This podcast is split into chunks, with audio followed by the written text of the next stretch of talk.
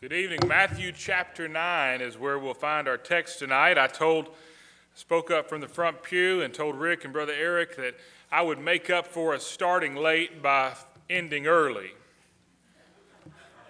That's what I used to say when I was late for work at S A U. I'd say, sorry, I'm late. I'll leave early to make up for it. But I don't know if they ever caught on to that or not. But Matthew chapter nine is where we'll find our text tonight. You know, it's always great, it's always exciting to have one of our missionaries that we support uh, here with us in the service, and, and I thoroughly enjoyed Brother Tom's presentation this morning, and I hope you did too. And you know, he's not just one we support, but you know, he's actually a missionary we send. As Brother Eric made mention this morning, he's a member of this church, and so the work he's doing there is Uh, an extension of this church as he's doing that. And, and what an exciting uh, report it was that he gave this morning. And but you know, beyond that, I'm so excited and so happy every time I see the financial statement to see how much this church devotes to mission work around the world. It's absolutely amazing, an amazing thing. And I believe with all my heart that that's one of the main reasons why God continues to bless this church. It's because this church is so faithful to give to his work all over the world. But you know where it gets dangerous. And you say, well, hey, what do you mean it gets dangerous? We're talking about giving to the work of, you know, the kingdom. Why is this dangerous? No, where it gets dangerous is when we, as individual Christians, think we've done something because the church wrote a check. That's where it gets really dangerous to say, wait a minute, I'm doing my part in the Great Commission. I'm doing my part in reaching the world with, with the gospel and for the kingdom because I pay my tithe or I give to the church, and then in turn the church writes a check to these missionaries. That's when it gets dangerous, when we think we individually have done something through that. And so this passage of Scripture we're going to look at here in Matthew chapter nine has been on my heart as I've thought about Vacation Bible School coming up and Awana just around the corner, which I won't tell you this, but that means school is getting ready to start, you know, before too long. And you got a teacher that I happen to live with on the back row, a retired teacher sitting over here going, ha ha, school's about to start, some teachers back here. I won't tell you that school is around the corner, but Awana is getting ready to start before too long. One week from tomorrow, I'm praying this place is wild with all kinds of little kids here for Vacation Bible School and our teenagers who come, and we do fun things with the teenagers. And Gina tells me about thirty-five adults have signed up to help with Vacation Bible School. thirty-five adults getting down in the trenches, getting dirty, getting their hands dirty, doing the work of the church here with our kids. And so this passage of Scripture has been on my mind as I've thought about this. And it's in Matthew chapter nine, and let me set it up uh, just a little bit before we read it. This is a turning point, not only in, in Matthew's gospel, but this is a turning point in the ministry of Jesus. Because Jesus has been doing some really, really awesome things leading up to this point, and he continues to do so afterwards. I mean, he's been healing the sick. He's been casting out demons. He's been uh, giving the blind the ability to see. He's been giving the deaf the ability to hear. He's been doing so many amazing things. But there's one problem. Up till this point, he's really been doing it all by himself. He's been doing it all by himself. He had his disciples, he had those following him, but up until this point, they've just been observers. They've been students learning from the master teacher. And so now it's time for them to get their hands dirty. Now it's time to, for them to start doing the work.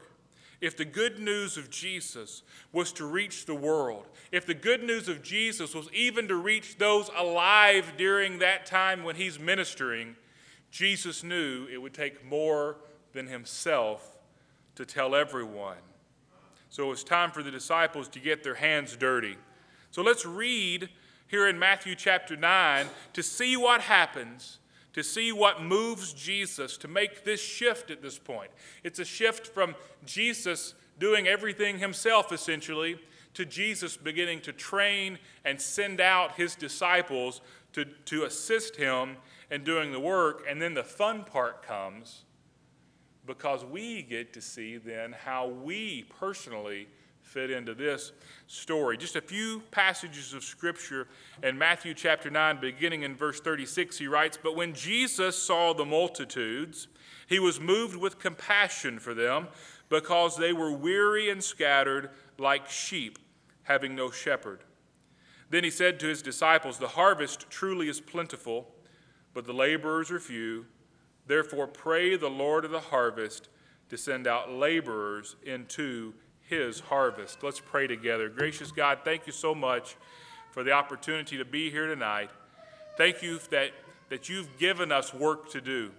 I pray tonight that as we look into your word, you would speak to our hearts, show us the work that you want us to do in your harvest. In Jesus' name, amen. So, I said it before, and I say it again, we have no business calling ourselves Christians unless we're willing to model our lives after the life of Christ. Because after all, that's what the word Christian means, Christ-like. So if we refuse to live in the way Jesus lived, we can't say we're Christians. So when it comes to how we view the world around us, we have no choice but to view the world and the way Jesus viewed the world.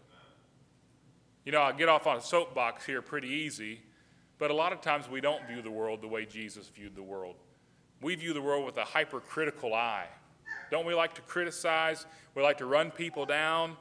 Well, look at what Jesus did. Look at how Jesus viewed the world around him.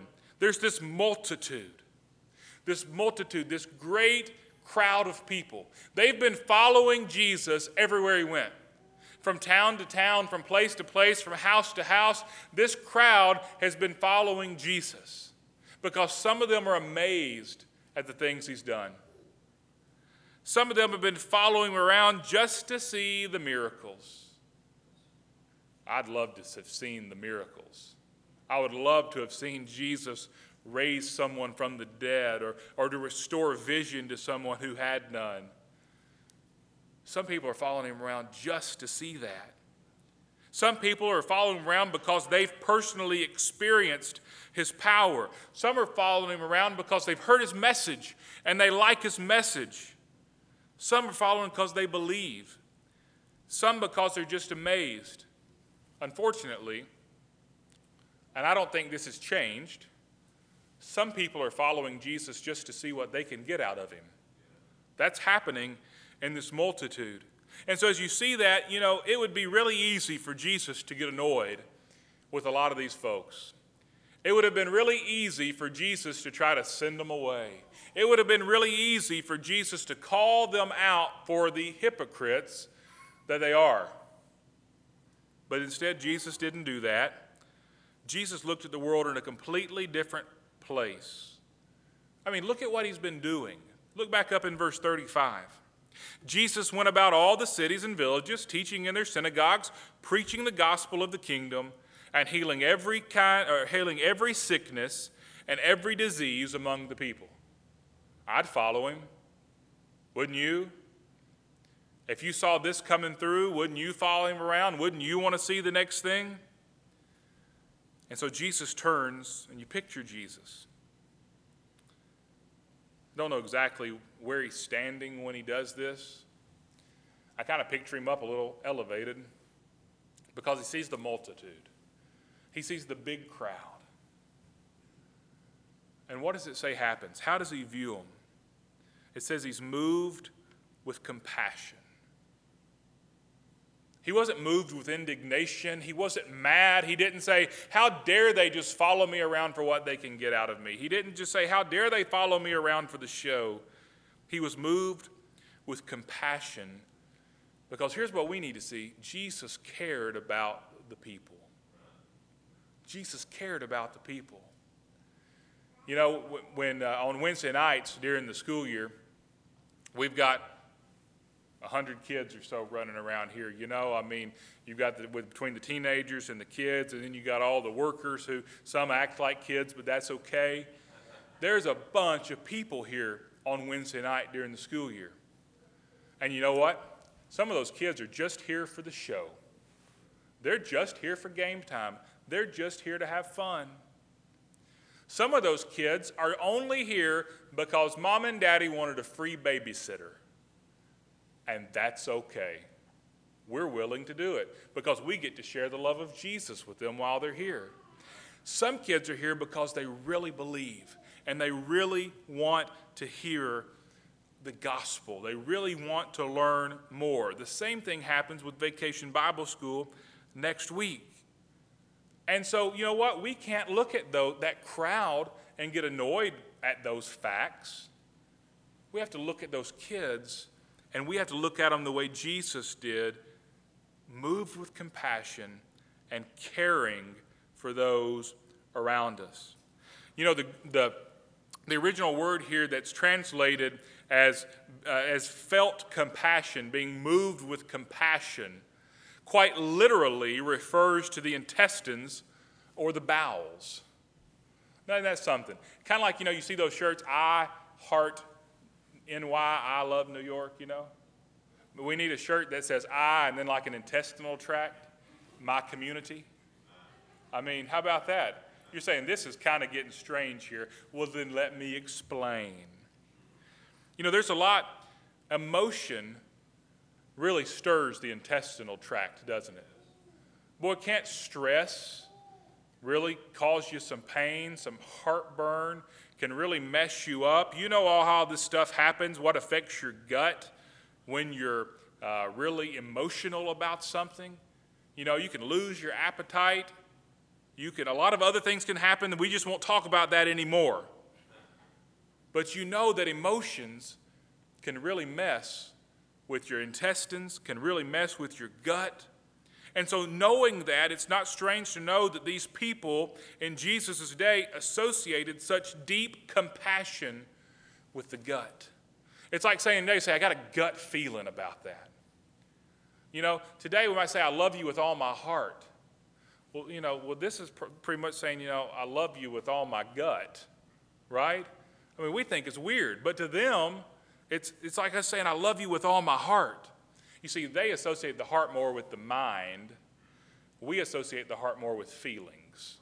They associate the gut more with feelings than the heart with the mind. But Jesus had a gut-wrenching compassion for the people in this crowd.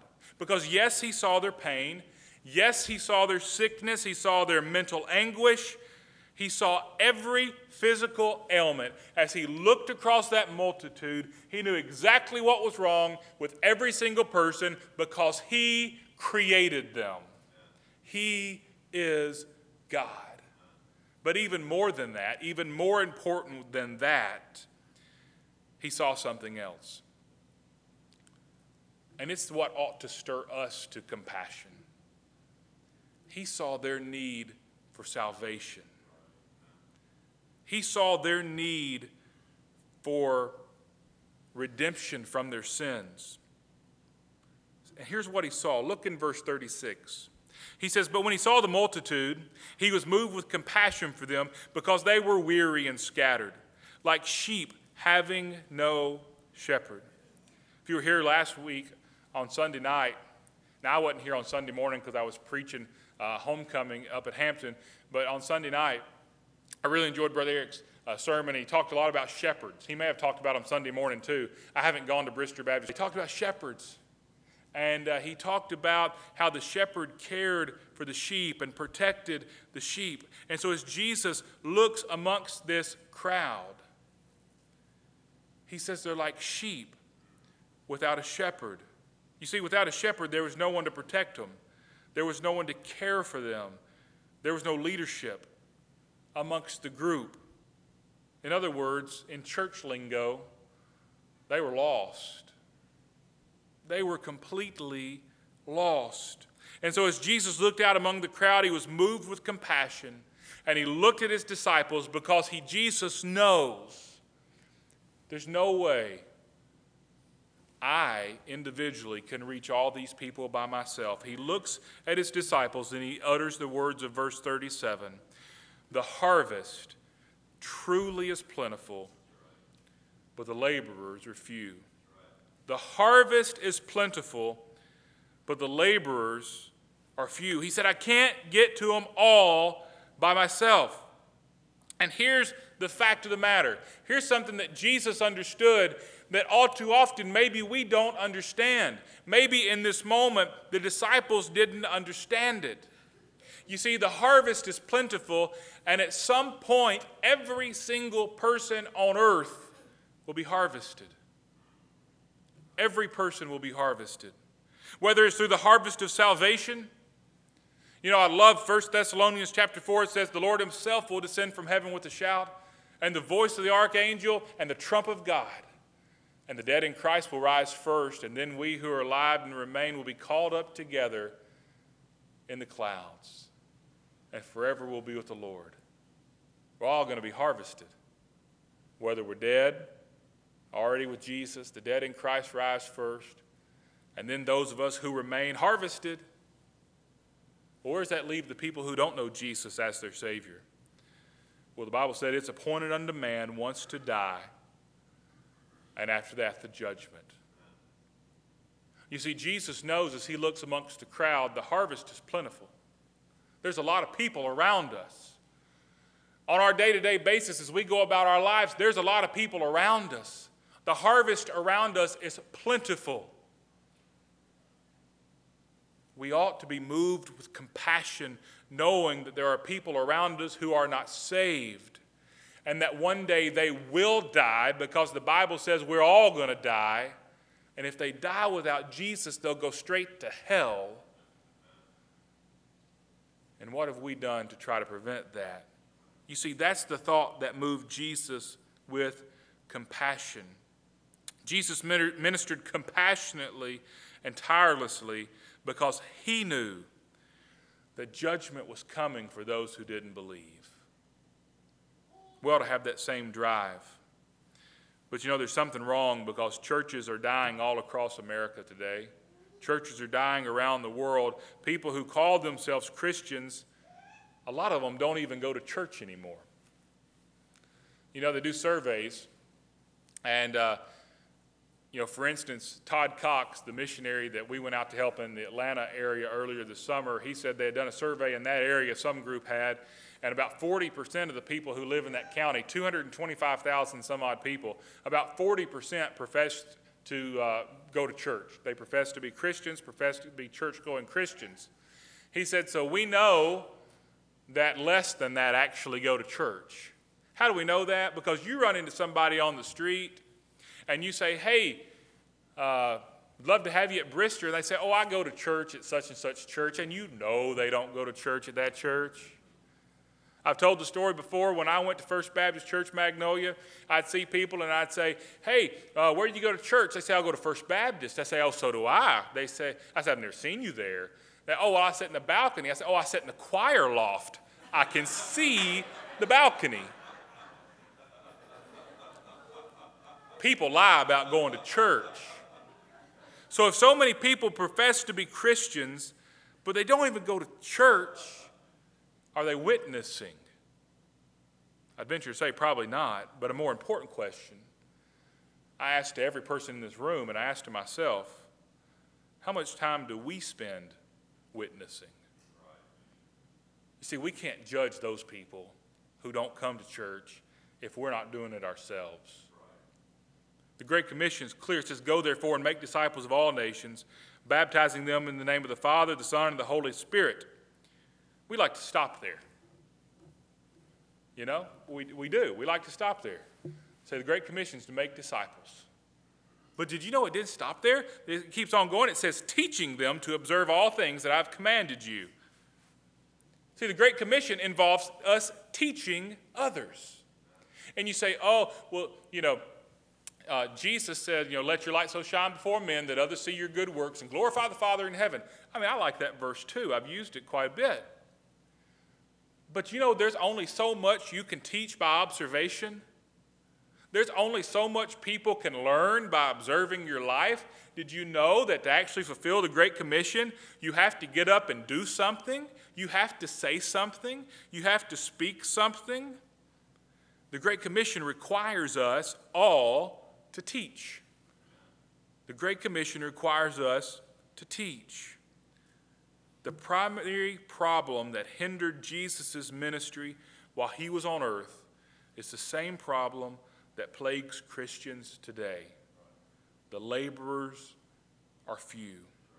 And I'm preaching this to a Sunday night crowd. A Sunday night crowd that some of our best workers in the church are here.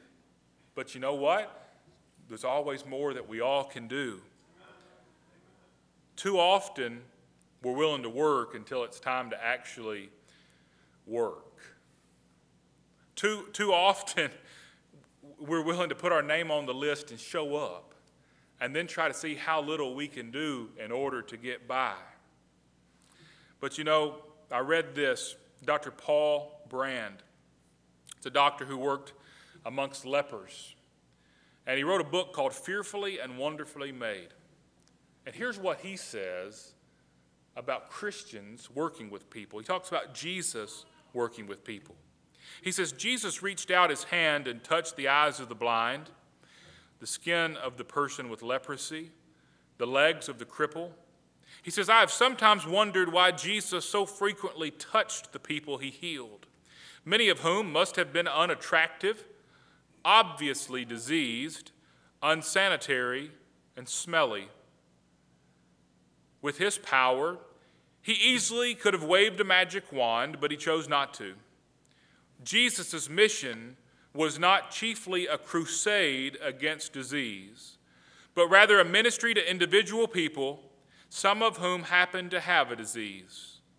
He wanted those people, one by one, to feel his love and warmth and his full identification with them. Jesus knew he could not readily demonstrate love to a crowd. Get this. For love usually involves touching. Love usually involves touching. Now, you don't have to literally physically touch somebody.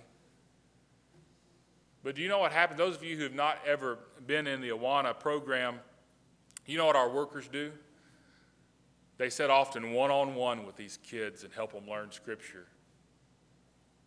You know what happens in V B S? Sometimes they're sitting one-on-one or with a small group teaching. You see, love involves touching.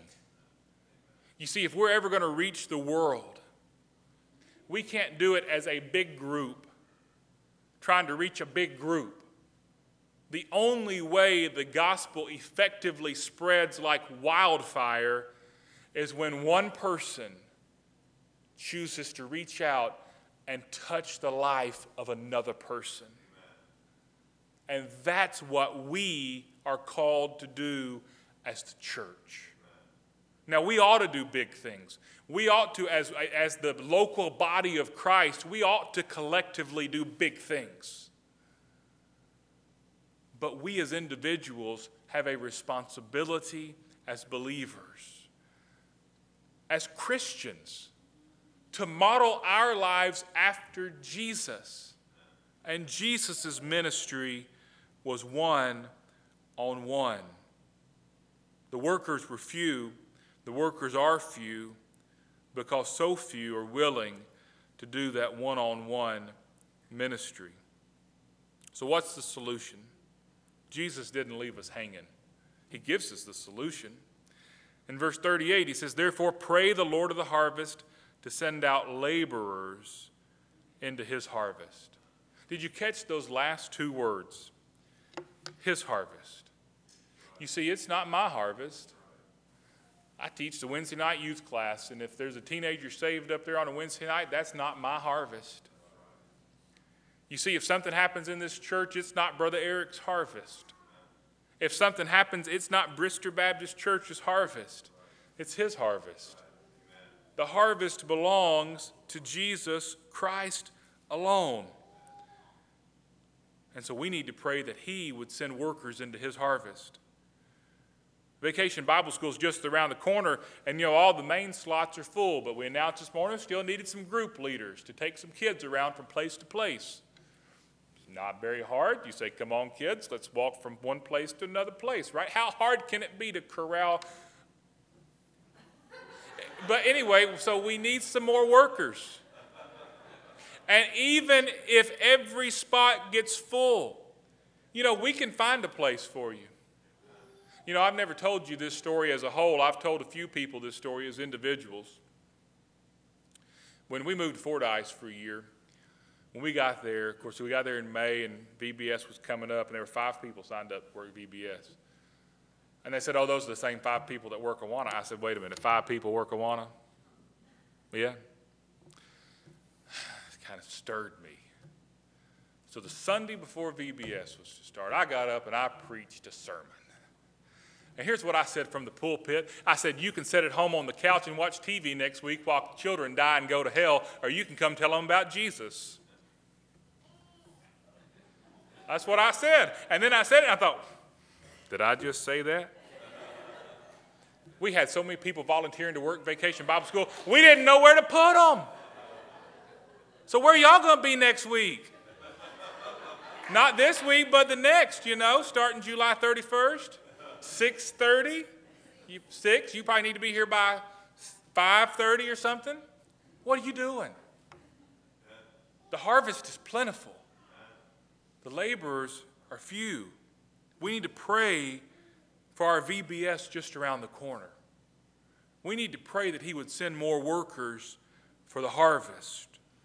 And we need to pray for the harvest. It's another sermon. Awana's getting ready to get started. We need to pray that he'll send more workers for the harvest. I promise you we can use more workers in Awana. What do you do on Wednesday nights? Might be some good T V on, but most folks got TiVo nowadays. You can record it. There's people we run into contact with every single day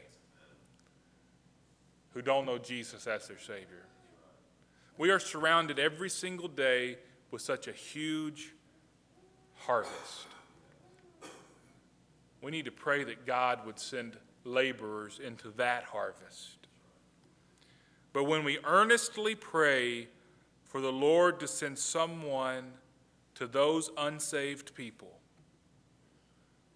we cannot help becoming open to the fact that he might send us. You see, this is not a suggestion from Jesus. This is a command from Jesus. Pray the Lord of the harvest to send out laborers into his harvest. The disciples were commanded, we're commanded to pray that God would send out even more workers into his harvest. Don't be surprised when he sends you. The harvest is plentiful. The laborers are few. Pray for more workers for the harvest. Is there anything before we dismiss?